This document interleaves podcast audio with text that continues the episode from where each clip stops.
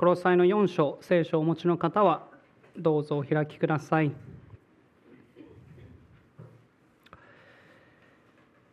日は特に4章の2節を中心に考えてみたいと思うわけですけれどもその前に一度この部分全体の流れを踏まえてみるために2章のところから6ごめんなさい2節のところから6節のところまでをお読みします。2節のところから6節までお読みしますのでそれぞれよく聖書の言葉に耳を傾けてみてください。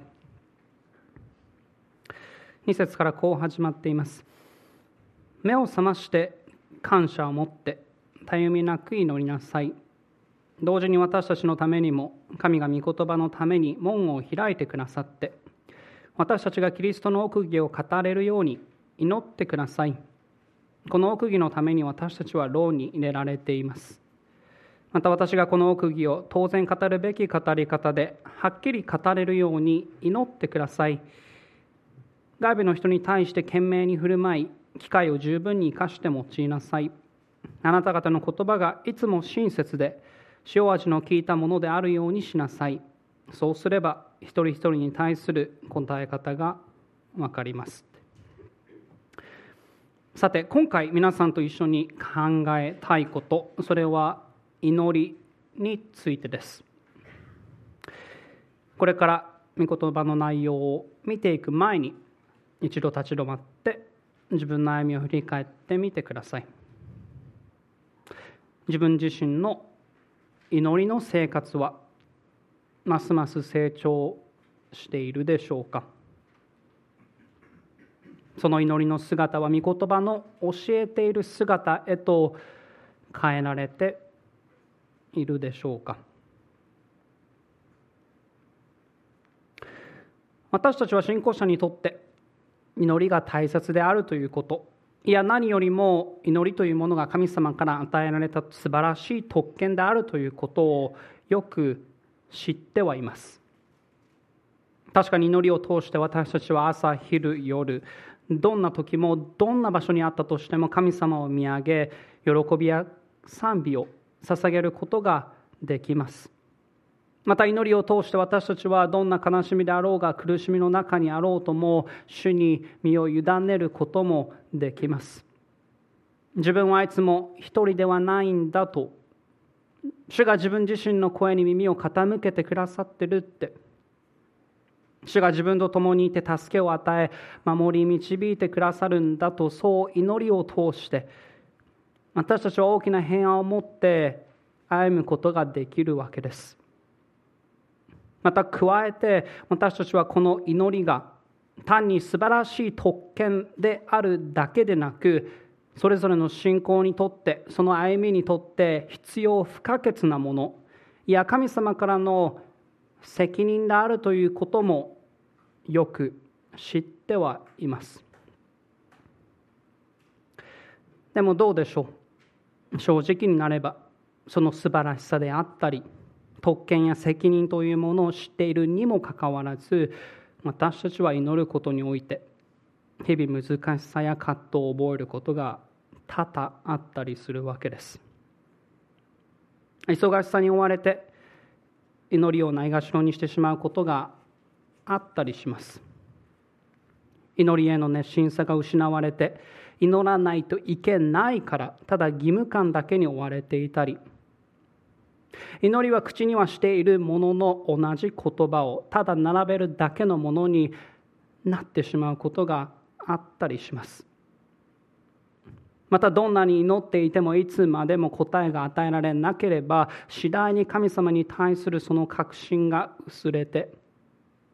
喜んで祈ろうとしていない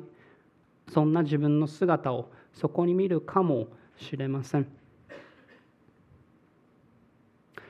祈ることは確かに難しさを伴うものですかつての信仰者たちにしても同じでした。あのマルティン・ルターもこんなふうな言葉を口にしていたわけです。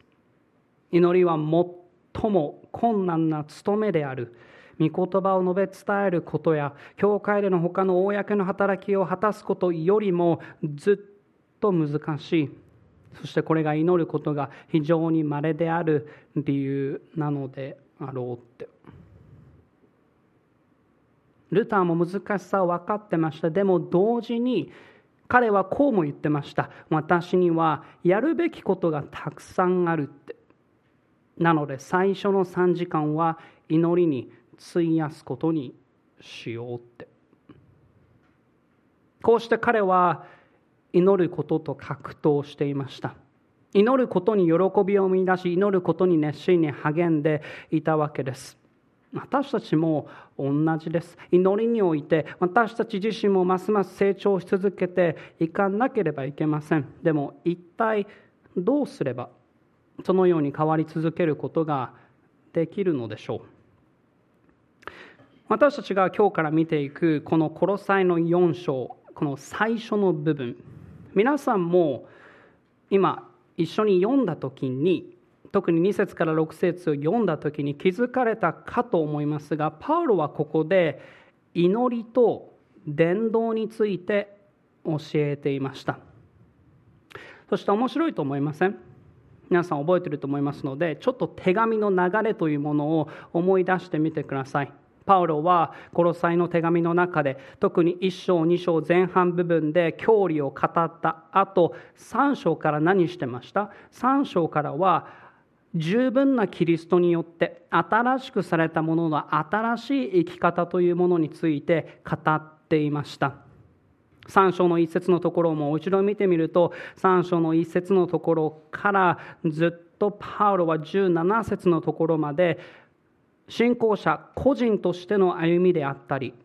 また教会での兄弟姉妹との関係ということに関わることをパウロは教えていたわけです。そして皆さん先週まで見てましたけども18節のところから4章の1節のところまでは何を教えてました？パウロは家庭生活に関わることを教えていました。そしてここでは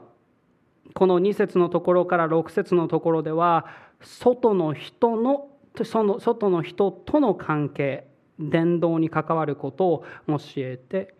いたわけです。皆さん徐々に広がってるの分かります？3章の一節のところから個人のその一人一人の信仰の新しくされたものとしての歩みについて語り続けていたパウロは個人だけではありません。兄弟姉妹との関係についてもそれを触れそしてその後家庭生活についてもそれを触れそして最後に外の人との関係伝道のことに関してもパウロは教えていたわけです。十分なキリストが及ぼすその影響というもの。十分なキリストによって救われた者のその歩みというのは個人だけではなく教会の中ではだけではなく家庭の中だけでもなく外にも影響を及ぼすものだというわけです。そして皆さんパウロはそのことをこの2節から6節のところで語るわけですけれども特に伝道という大切な働きを兄弟姉妹に語るわけですけれどもでもその前にパウロはまず祈ることを2節から4節のところで求めていました。すべての働き皆さんすべての働きは祈ることから始まるということです。そしてその祈りに関してもちろんこの教えの中に私たち自身が今目標とするべき祈りの姿というものを見て取ることができます。ですから今一度御言葉が教えている祈りの姿について特に祈りの姿勢というものと内容について一緒に考えてみましょう。祈りの姿勢と内容についてです。ただ今日は先の祈りの姿勢だけ見たいと思うのでもう一度2節のところをよく見てください。2節のところからパウロは特に3つその姿勢を挙げていました。2節もう一度見てみるとこんなふうに書いてたわけです。目を覚まして感謝を持って絶えみなく祈りなさいって。まず1つ目に見て取れる姿勢それはたゆみなく祈ることでした。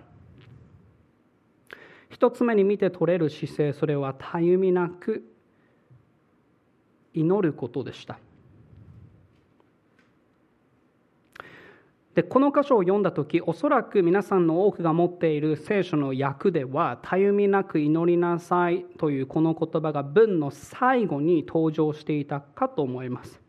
でも元の原文を見てみると語順が少し違いました。実はこの2節はこの「たゆみなく祈る」というこの言葉で始まっているわけです。つまりパウロはここで何よりもまず祈ることを最初に強調して人々に命じていたわけです。兄弟姉妹の皆さんって。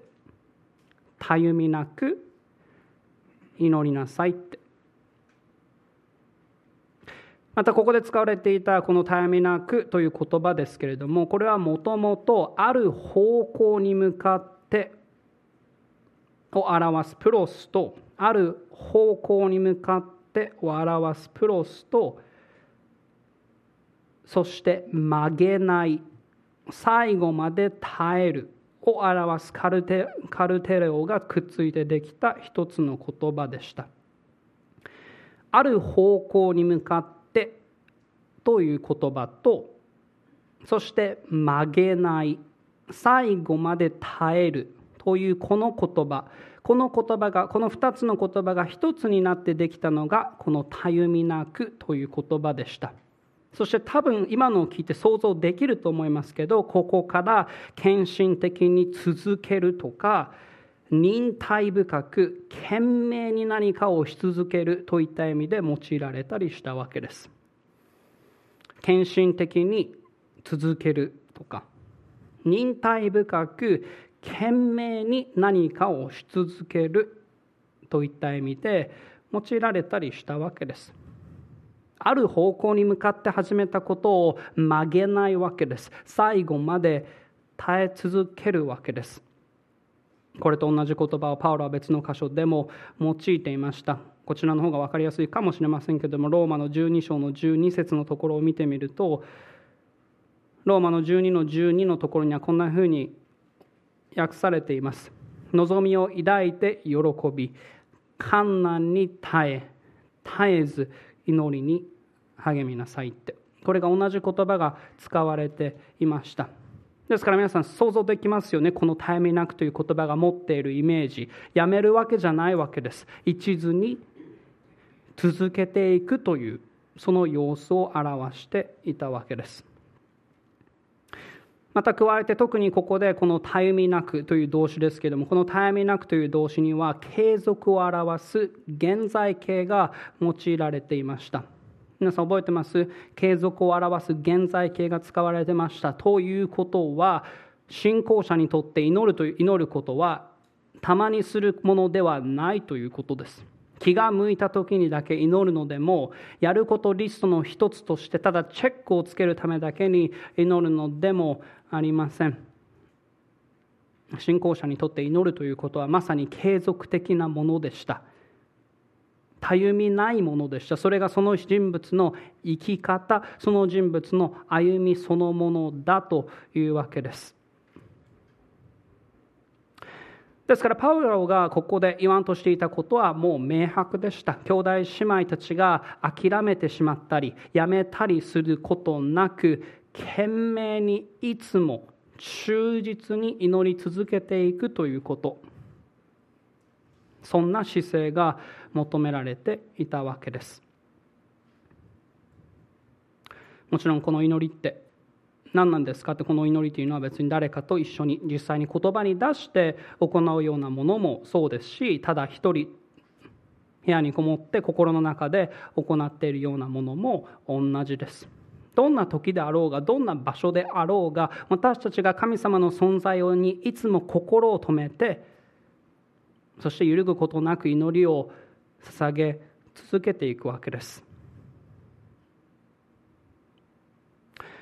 思い返せば確かにそれこそがかつての信仰者たちの姿でもありました。例えば覚えてます？イエス様が目の前で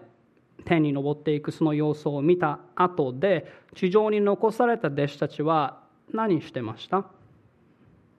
覚えてます？使徒の一章の14節のところにこう書いていました。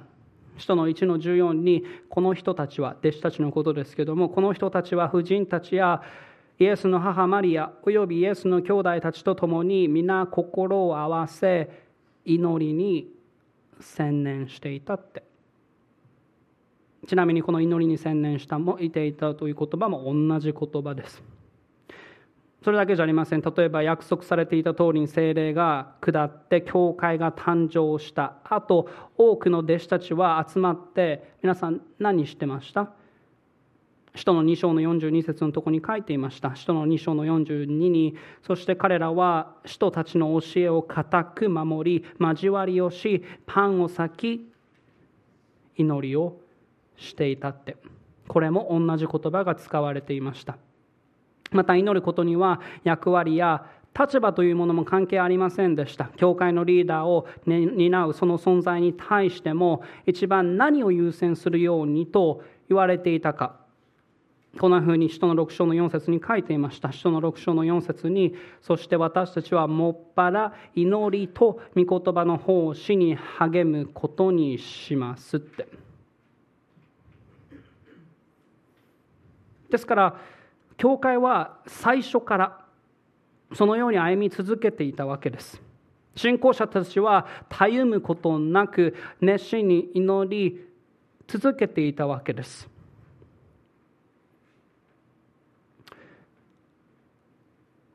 では今の私たちはどうでしょう？自分の祈りの生活素直に振り返ってみる時。残念ながら祈ることを諦めてしまったりそれを忘れてしまうような場面だってあったりするでしょう。少し考えてみてください。一体どうして私たちは祈り続けることに難しさを覚えてしまったりまたそれをしなかったりするんでしょうか。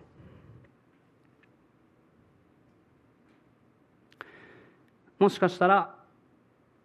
時にあまりにも忙しくて祈る時間がないと考えているのかもしれません。もしかしたら時に結果がすぐに見られないってどんなに祈っていても状況が一向に変わらないから祈っても仕方ないと思っているのかもしれません。もしかしたら時に他にしたいことが数多くあってそれらに心を奪われているがゆえに熱心に祈ること自体を望んでいないのかもしれません。またもしかしたら時に祈りというもの自体が自分が困った状況に置かれた場合何か問題とか課題を抱えた場合にだけ捧げるものだと考えているのかもしれません。他にも挙げることはもちろんできますただ私たちはこうやって祈れない理由をさまざまに持ち出してくることがあったりしますたゆみなく祈れないことを自分自身正当化しようとしたりするわけですそんな弱さやかくなさというものを私たちは皆抱えていたりします。そしてそんな私たちに対して御言葉は忘れないようにと何度も何度も命じているわけです。たゆむことなく絶えず祈りに励みなさいって。じゃあ皆さんこの点において私たちはどうすればさらに成長できるんでしょう？主とその御言葉を愛しているものとしてます。ます忠実に従っていくにはどうすればよいんでしょう？もちろんさまざまなことは言えます。でも一つ鍵になるのは私たち自身がイエス様の祈りの模範を覚え続けているということです。イエス様の模範を覚え続けているということです。どういうことなのかってもしじゃなく多分皆さん聖書を持っているので聖書をお持ちですなのであればマルコの福音書をちょっと開いていただいてマルコの一章に飛んでいただくと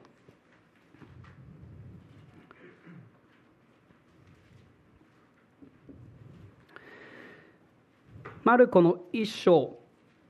皆さんに注目してほしいのは35節の部分になりますがその前にこの時のちょっと置かれている状況を思い返してみましょう。21節のところからも全部読んでたら時間かかるのでまとめていきますけども後で読める方読んでください。21節からこんなことがこんな状況が描かれてたわけです。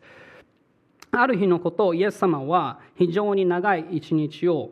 過ごされていました。ある安息日の日街道に入ったイエス様はそこで人々に権威を持って教えていました。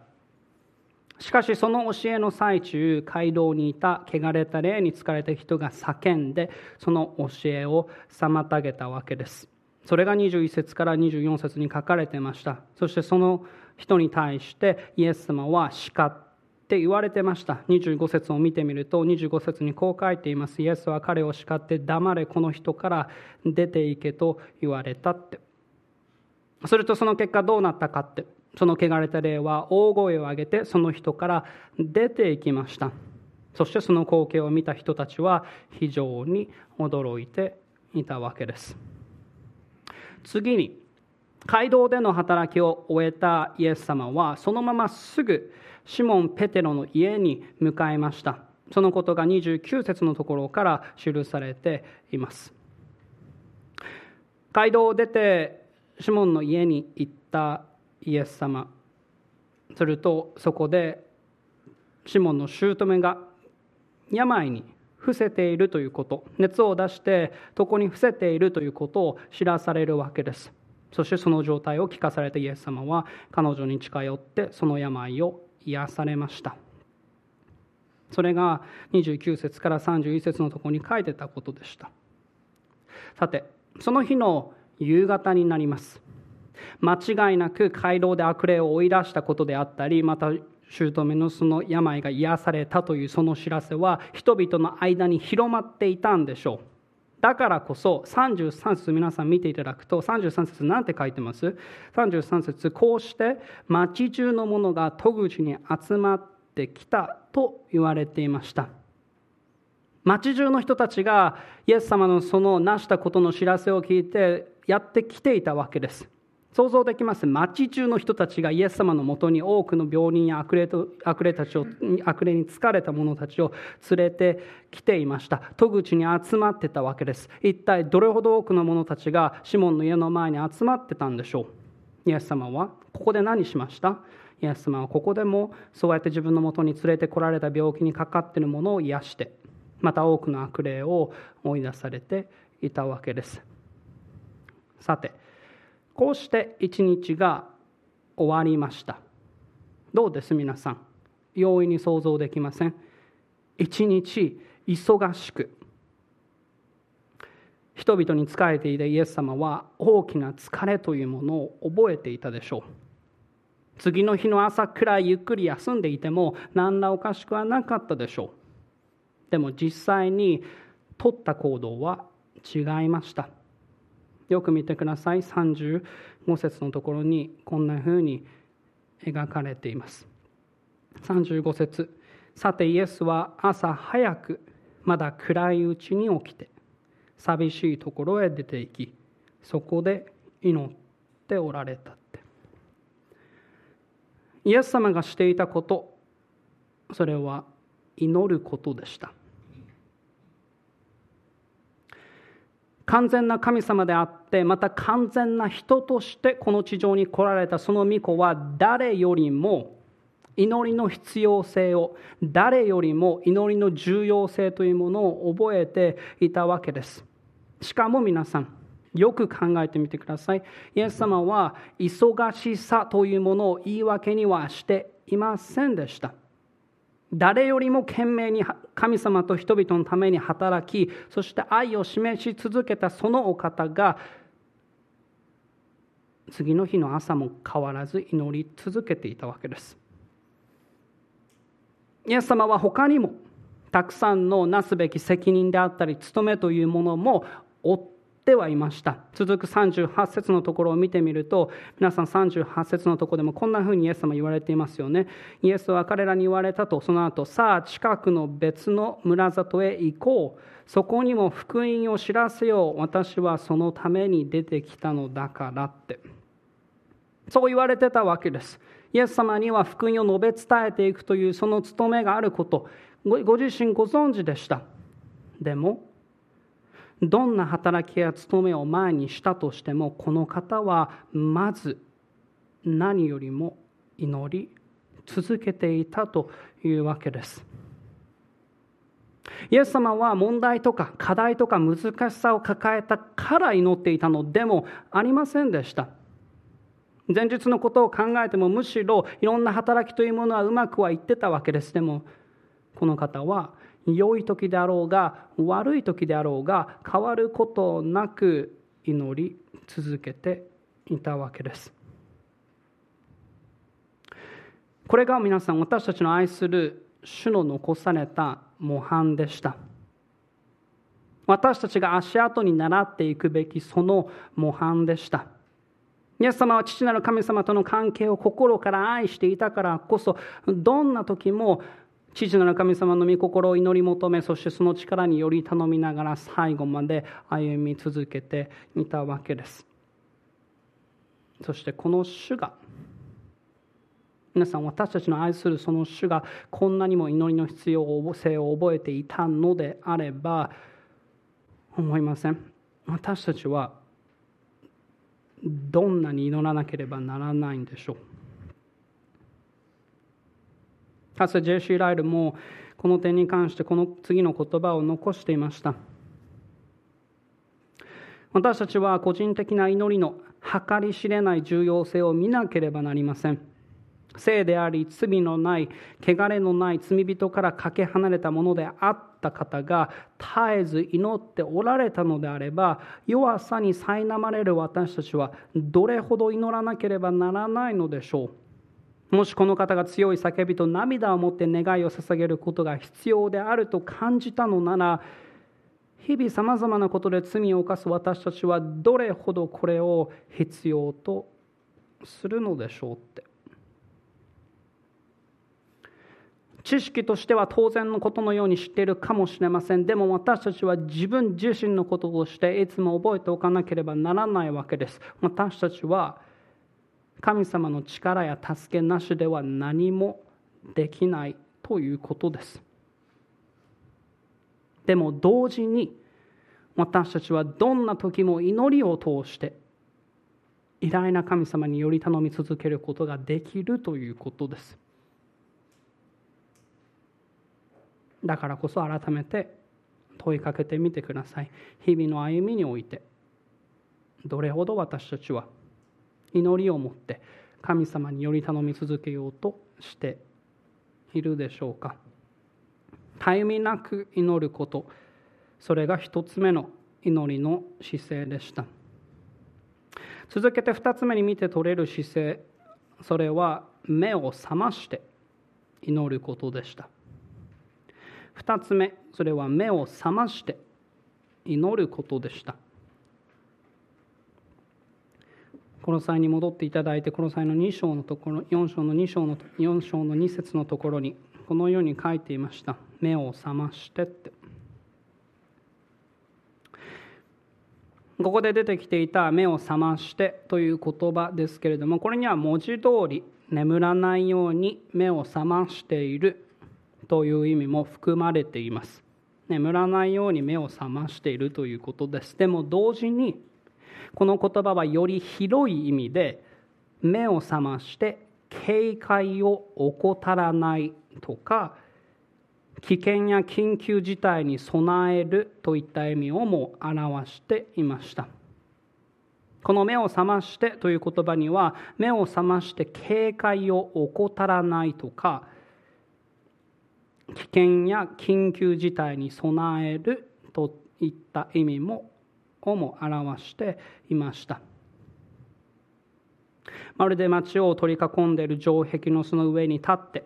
何か怪しいものがないか敵がいないかそのことにいつも細心の注意を払っているその見張りのように。パウロは兄弟姉妹たちがどんな時も注意を怠らずに目を覚まして祈っているようにってそう訴えてたわけです。でも皆さん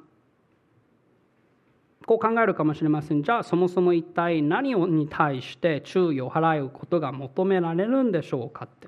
どんなものに信仰者は常に備えをしている必要が注意をしている必要があるんでしょうかって。聖書を見てみればそのいくつかの例というものを見て取ることができます。例えばどんなものですかって。例えばその一つはイエス・キリストの再臨でした。一つその一つはイエス・キリストの再臨でした。今私たちが見たこの目を覚ましてという言葉同じ言葉がマタイの24章42節から44節のところにも使われています。こんなふうに書かれていたわけです。マタイの24の42から44にだから目を覚ましていなさい。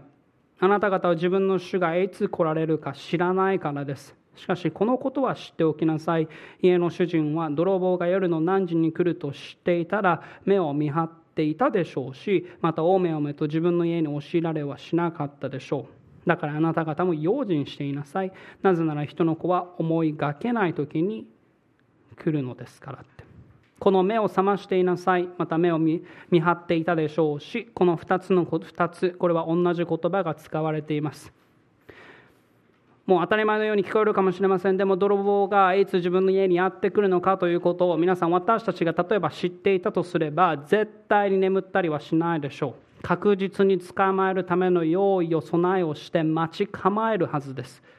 そしてそれと同じようにイエス様が必ず再び帰ってこられるということを分かっている者たちはそのための準備をしっかりとしている必要があるというわけです。思いません。皆さん私たちが今日主が帰ってくるということを知っていたら私たちの行動は変わります。多分変わるでしょう。言われていることはそういうことです。今日主が帰ってくるかもしれないと、明日主が帰ってくるかもしれないと、その日が刻々一刻と近づいていていることを正しく覚えているのであれば、いつも注意を払って、その日がいつ来てもいいように、その日が来た時に絶対に恥じることがないように、慎み深く歩もうとするわけです。ですから、イエス・キリストの再臨というものに対して私たちが注意を払うということが、御言葉から見て取れることでした。でもそれだけじゃありません。それに加えて例えば他にも見られるのは霊的な敵の存在でした。霊的な敵の存在。こういったものにも注意を払う必要があるわけです。ペテロも今私たちが見たこの目を覚ましてという言葉を同じように使って第一ペテロの5章の8節でこんなふうに言ってました。第一ペテロの5章の8節に身を慎み目を覚ましていなさい。あなた方の敵である悪魔が吠えたける獅子のように食い尽くすべきものを探し求めながら歩き回っていますって。言葉が明白教えてたことは明白でした。敵である悪魔は今も変わらずにいろいろな方法で私たちを誘惑しようと罠にかけようと罪を犯させようと熱心に働いているということです。食いつぶくすべきものを探し求めながら歩き回っているということです。聖書は何も空想の話をしているのではありません。たとえ私たちが目に見えなかったとしても、敵との戦いというものは実際の問題として、現実の問題として存在しているというわけです。皆さんもよくご存知のように、敵であるサタンは初めからずっと神様に逆らい続けています。自分自身が最後には滅ぼされるということを知っているからこそより多くの人たちを道連れにしようと熱心に働き続けているわけです。思いません？当然そんなサタンが用いる嘘であったり偽りであったり策略というものは非常にずる賢く巧妙なものでしょう。第2コリントの11章の14節にもこう書いていました。しかし驚くには及びません。サタンさえ光の見つかいに変装するのですって。だとしたら思いませんすべての信仰者は注意している必要があるということです。眠っているのではなくて敵が存在している以上私たちはいつも目を覚まして警戒している必要があるというわけです。ですからイエス・キリストの再臨そして霊的な敵の存在それに対して注意を払うことが必要でした。そしてもう一つだけ付け加えるとしたらもう一つは私たち自身の持つ肉の弱さでした。もう一つ付け加えるなら私たち自身の持つ肉の弱さでした。イエス様はこんな言葉を弟子たちに言われています。ここでも同じ言葉が使われていますけどもマタイの26の40から41のところにこう言われていました。あなた方はそんなに1時間でも私と一緒に目を覚ましていることができなかったのか誘惑に陥らないように目を覚まして祈っていなさい。心は燃えていても肉体は弱いのですって。この場面皆さんもよく覚えてると思います。十字架につけられるその前日の夜ゲッセマネの園に弟子たちと一緒にやってこられたイエス様は皆さん大きな苦しみを目の前にして何してました？どんな行動をとってました？イエス様は変わらずに祈りを捧げていたわけです。でも弟子たちはどうだったかって。弟子たちは繰り返し眠っていました。悲しみもだえながら祈っているそのイエス様の傍らで起きていられなかったわけです。まさにイエス様が彼らに言われていた通りでした。心はたとえ燃えていたとしても肉体は弱いものでした。そしてこれは今の私たちだって同じです。救われているものであろうとも注意深くいなければ、いつも気をつけていなければ、様々な誘惑や罪に陥ってしまうその弱さを、その危険性を皆持っているというわけです。私たちはそんな弱さを持っているわけです。だからこそ、目を覚ましている必要がありました。たゆみなく祈り続けていることが弱い私たちにとっては欠かせないことでした。ジャン・カルバンも次のように述べています。誘惑に抵抗する方法は自分の力や忍耐力に頼って勇気を引き出すことではなく逆に自分の弱さを確信し主に武器と力を求めることであることに注目しなければならないしたがって私たちの見張りも祈りなしには何の役にも立たないのだって信仰者は少なくともキリストの再臨危険な敵の存在自分自身の肉の弱さに対してどんな時も注意を払って祈り続けていることが大切でした。必ずやってくるその将来の約束というもの。そして今の私たちの歩みにおける現実の霊的な戦いというものを忘れて眠っていてはいけませんと。そう教えられていたわけです。改めて考えてみてください。私たちは日々の生活の中にあってどうです？目を覚まして祈ってるでしょうか？それとも本来目を止めるべきその現実を忘れてそれ以外の別の何かに心がとらわれ続けているでしょうか？一つ言えるのは皆さん私たちは自分が注意とか関心を払っていないものに対して気をつけて備えをすることはしないということです。思いません？災害などが起きたその時私たちニュースを見てるとこんな言葉をよく耳にしたりします。もしこんな大きな地震が来ることをあらかじめ知っていたんだったらしっかりと準備をしていたのにって。もっとちゃんと関心を払って備えをしておけばよかったって。聞きません？問われるのは皆さん私たち御言葉が教えてる約束であったり警告であったりそういったものを知っている私たちが一体何に注意を払っているのかということです。キリストが必ずやってくるということ。危険な敵が存在しているということ自分自身が気をつけていないと罪に陥ってしまうということが御言葉からはっきりと教えられているそんな私たちが一体今どのようなものに心を留めて祈っているのかということです。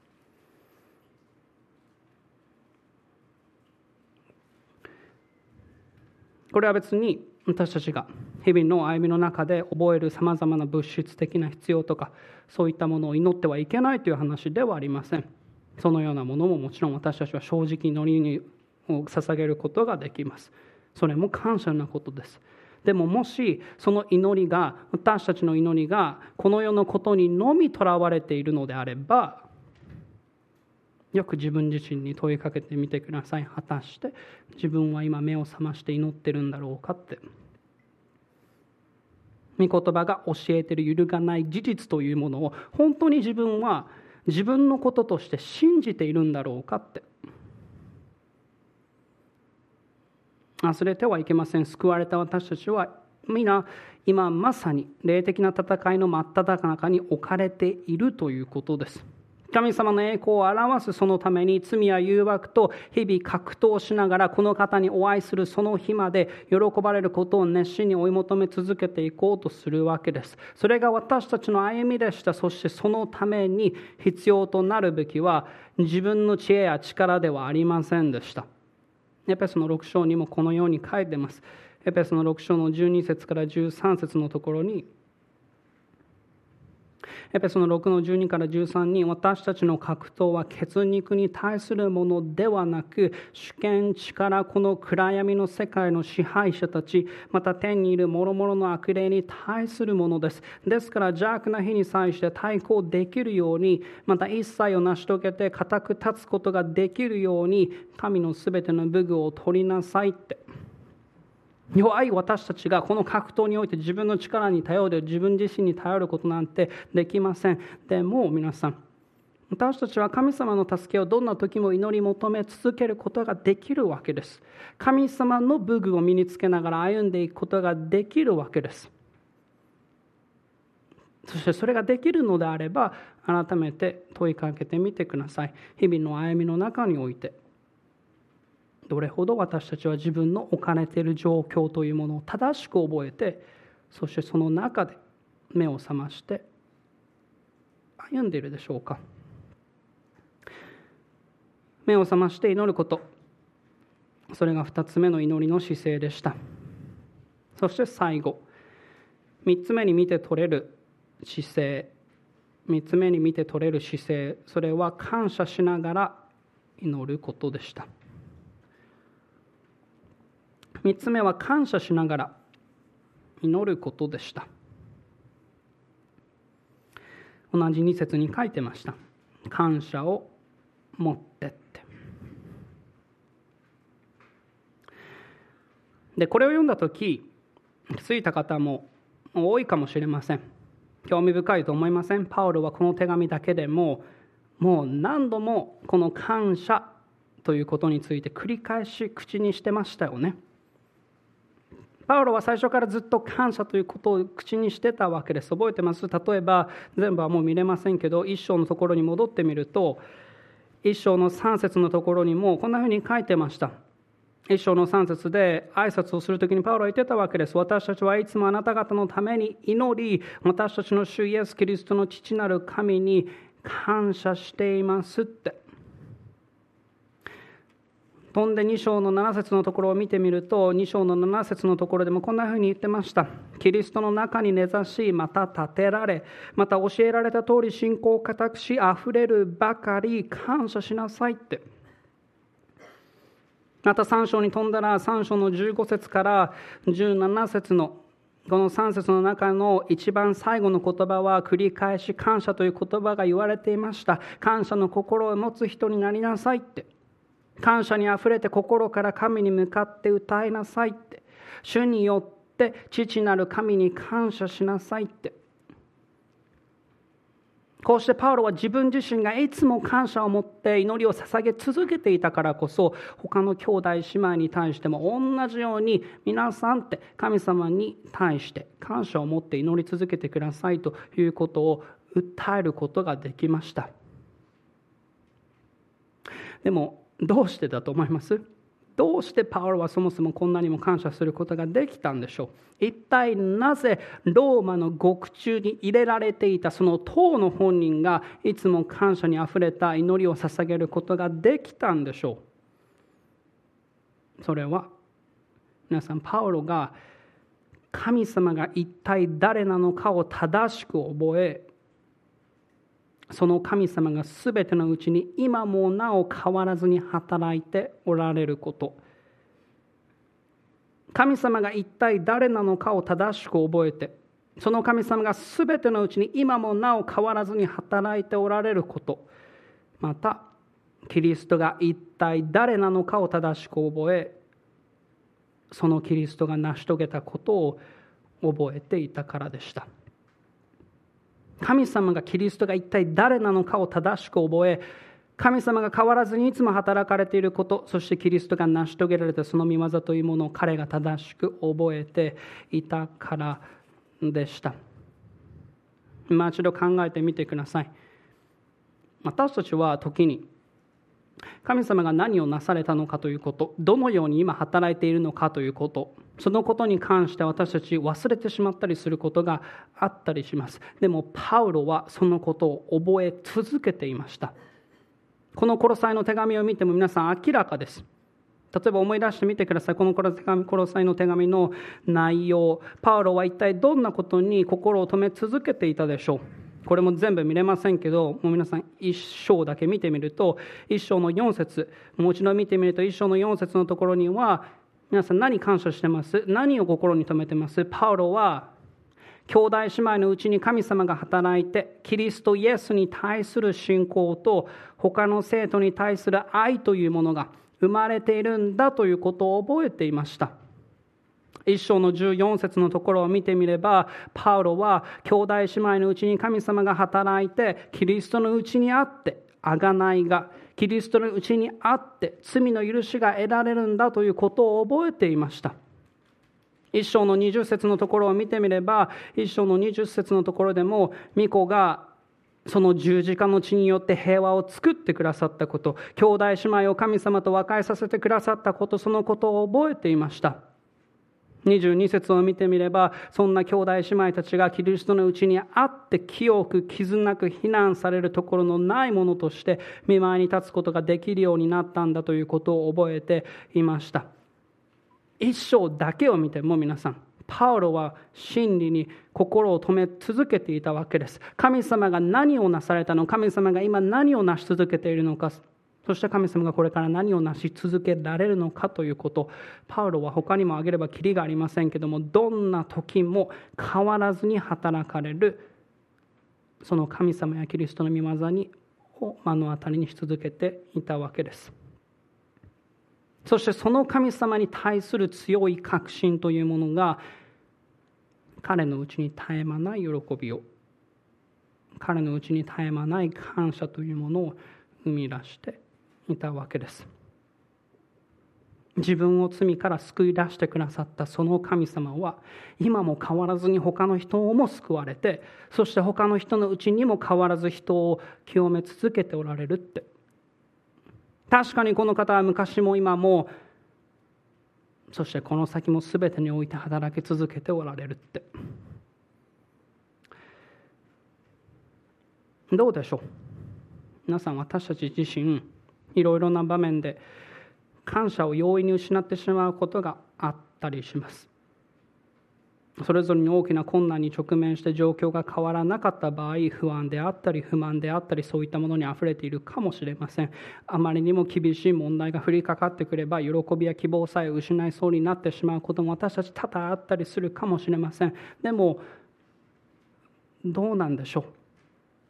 果たしてそのような状況に私たちが置かれたその時神様のその状況というのは神様の見てから外れて起きていることなんでしょうか？一向に変わらないその状態の中にあって神様も何もせずに休んでおられるんでしょうか？私たちがその状況にいる時に私たちにはどうすることもできない時に主権者であるその神様にとっても想定外で手に負えないそんな問題となっているんでしょうか。そうではないということです。この神様は変わらずに全てを支配しておられるお方でした。私たちが生まれるよりもはるか昔からこの世界の最初から存在しているその神様は全てのことをご自身の御心の時にご自身の思いのままに成し遂げられ続けてきたわけです。すべてのことは神様の御手のうちで起こっているにしか過ぎないわけです。確かに私たちにはそう感じられないことは多々あります。でも、御言葉を見るのであれば、すべての主権者であられる神様はいつも働いていてくださるというわけです。だからこそ大切なのは私たち自身がどう考えるのかどう思うのかでも物事を自分の思い通りにどうできるのかでもありません私たちはただへり下って全ての支配者であられる方に身を委ねることですあなただけが全てにおいて働いておられるお方ですって。そう信じてそう信頼して祈り続けることです。そしてその祈りのうちにこそ感謝はあふれてくるわけです。改めて問いかけてみてください。日々の歩みにおいて私たちはどれほど神様に感謝しているでしょうか？昔も今も。そしてこの先も変わることなく見業を成し遂げられる忠実に成し遂げられるその神様にあってどんな喜びを皆さん見出し続けて歩んでいるでしょうか？パウロはどんな時も感謝を持ってますます祈り続けていました。他の誰でもない生きて働いておられるその神様を目の当たりにする時に神様が過去どのようにして働かれたのか神様が今どのようにして働かれているのかそして神様がどのようにして働くというその約束を覚えた時にこの神様に信頼し続けてたわけです。そしてその神様の偉大さをその神様の主権を覚えていたからこそだからパウロはこのようにも口にすることができました。ピリピの4章の4節4章の6節から7節のところにも同じローマの獄中の中でパウロはこう口にしてたわけです。ピリピンの4の6から7に何も思い煩わないであらゆる場合に感謝を持って捧げる祈りと願いによってあなた方の願い事を神に知っていただきなさい。そうすれば人のすべての考えに勝る神の平安があなた方の心と思いをキリストイエスにあって守ってくれますパウロはこの神様に向かって祈りを捧げ続けていました。確信を覚え続けてたわけです。でも皆さん今の私たちもこれは同じようにして持てる確信だということです。感謝のことに私たちの今同じ神様に祈りを捧げ続けることができます。忘れてはいけません。全てを思いのままに支配されておられるその主権者はただ一人です。そしてそれは私たちではありません。私たち一人一人に取れるふさわしい姿勢それはただこの方の前に心からへり下ってより頼み続けることです。目を覚まして感謝しながら絶えみなく祈り続けていくことです。そのような祈りを捧げるものとして今週も共に歩み続けていきましょう。最後一言祈ります。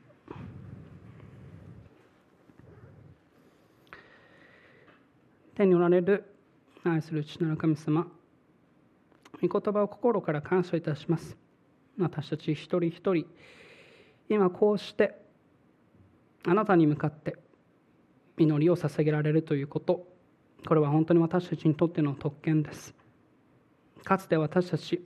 あなたに敵対して歩んでいました。アバ父なんて呼ぶそのようなものでは全くありませんでした。ただ見怒りを受けるべき子らだったわけです。しかし今私たちはそうやってあなたに逆らって歩んでいたものにかかわらずキリストのその御業によって救われて神の子供とされそしてあなたに向かって祈り続けることができるというその幸いに扱っています。ですからどうか神様私たち今日御言葉を通してみました。どんな時も私たち自身が目を覚まして感謝をしながらあなたの前にたゆみなく祈り続けていくことができますように。あなたに信頼しながら歩むというその喜びを私たち自身がますます知っていくことができますように。そしてどうか神様私たちが祈ることをやめてしまうような時があるのであれば私たちに教えてくださいますように。私たちがあなたがいつあなたに信頼することがいつも必要であるということを私たちに教え続けてくださいますように。そして神様私たちがどんな時もあなたに信頼して歩むその歩みを通して神様あなたがますます褒めたたえられそして私たちを通していかに神様あなたが素晴らしいお方なのかということをまだそれを知らない者に続けて証ししていくことができますように。どうか神様私たち一人一人がこの御言葉を生きていくものとして変えられるようにどうか一人一人の心に続けて働いてください。御言葉を心から感謝して主イエスキリストの皆によってお祈りします。アーメン